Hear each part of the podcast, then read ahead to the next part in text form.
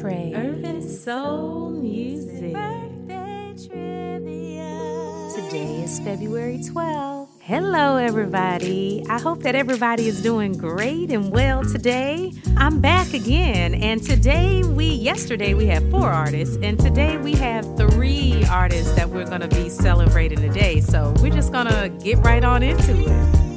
First up today, this soul singer songwriter told us what God could do with a hundred pounds of clay.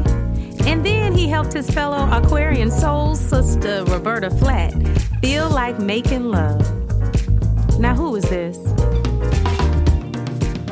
You got it, or did you get it? Our first soul singer is Gene McDaniels.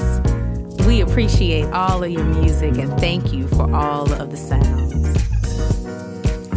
Back up off me as I pay tribute to this Yo MTV Raps host that created an album sampling our favorite soul tunes like For the Love of You.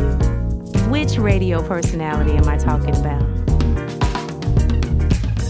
All right, y'all. Now, the only way that we can celebrate this man is to put both our hands up in the air, get ready to move your hips from side to side, and do that Ed birthday! Yes, Ed Lover is turning 58 today. Happy, happy birthday! Now, last but definitely not least, I can't forget one of my favorite blue eyed soul singing musicians.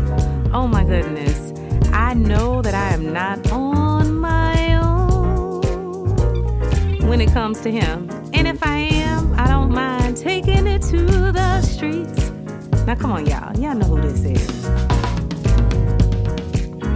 Yes, it's none other than the Michael McDonald, who turned 69 today.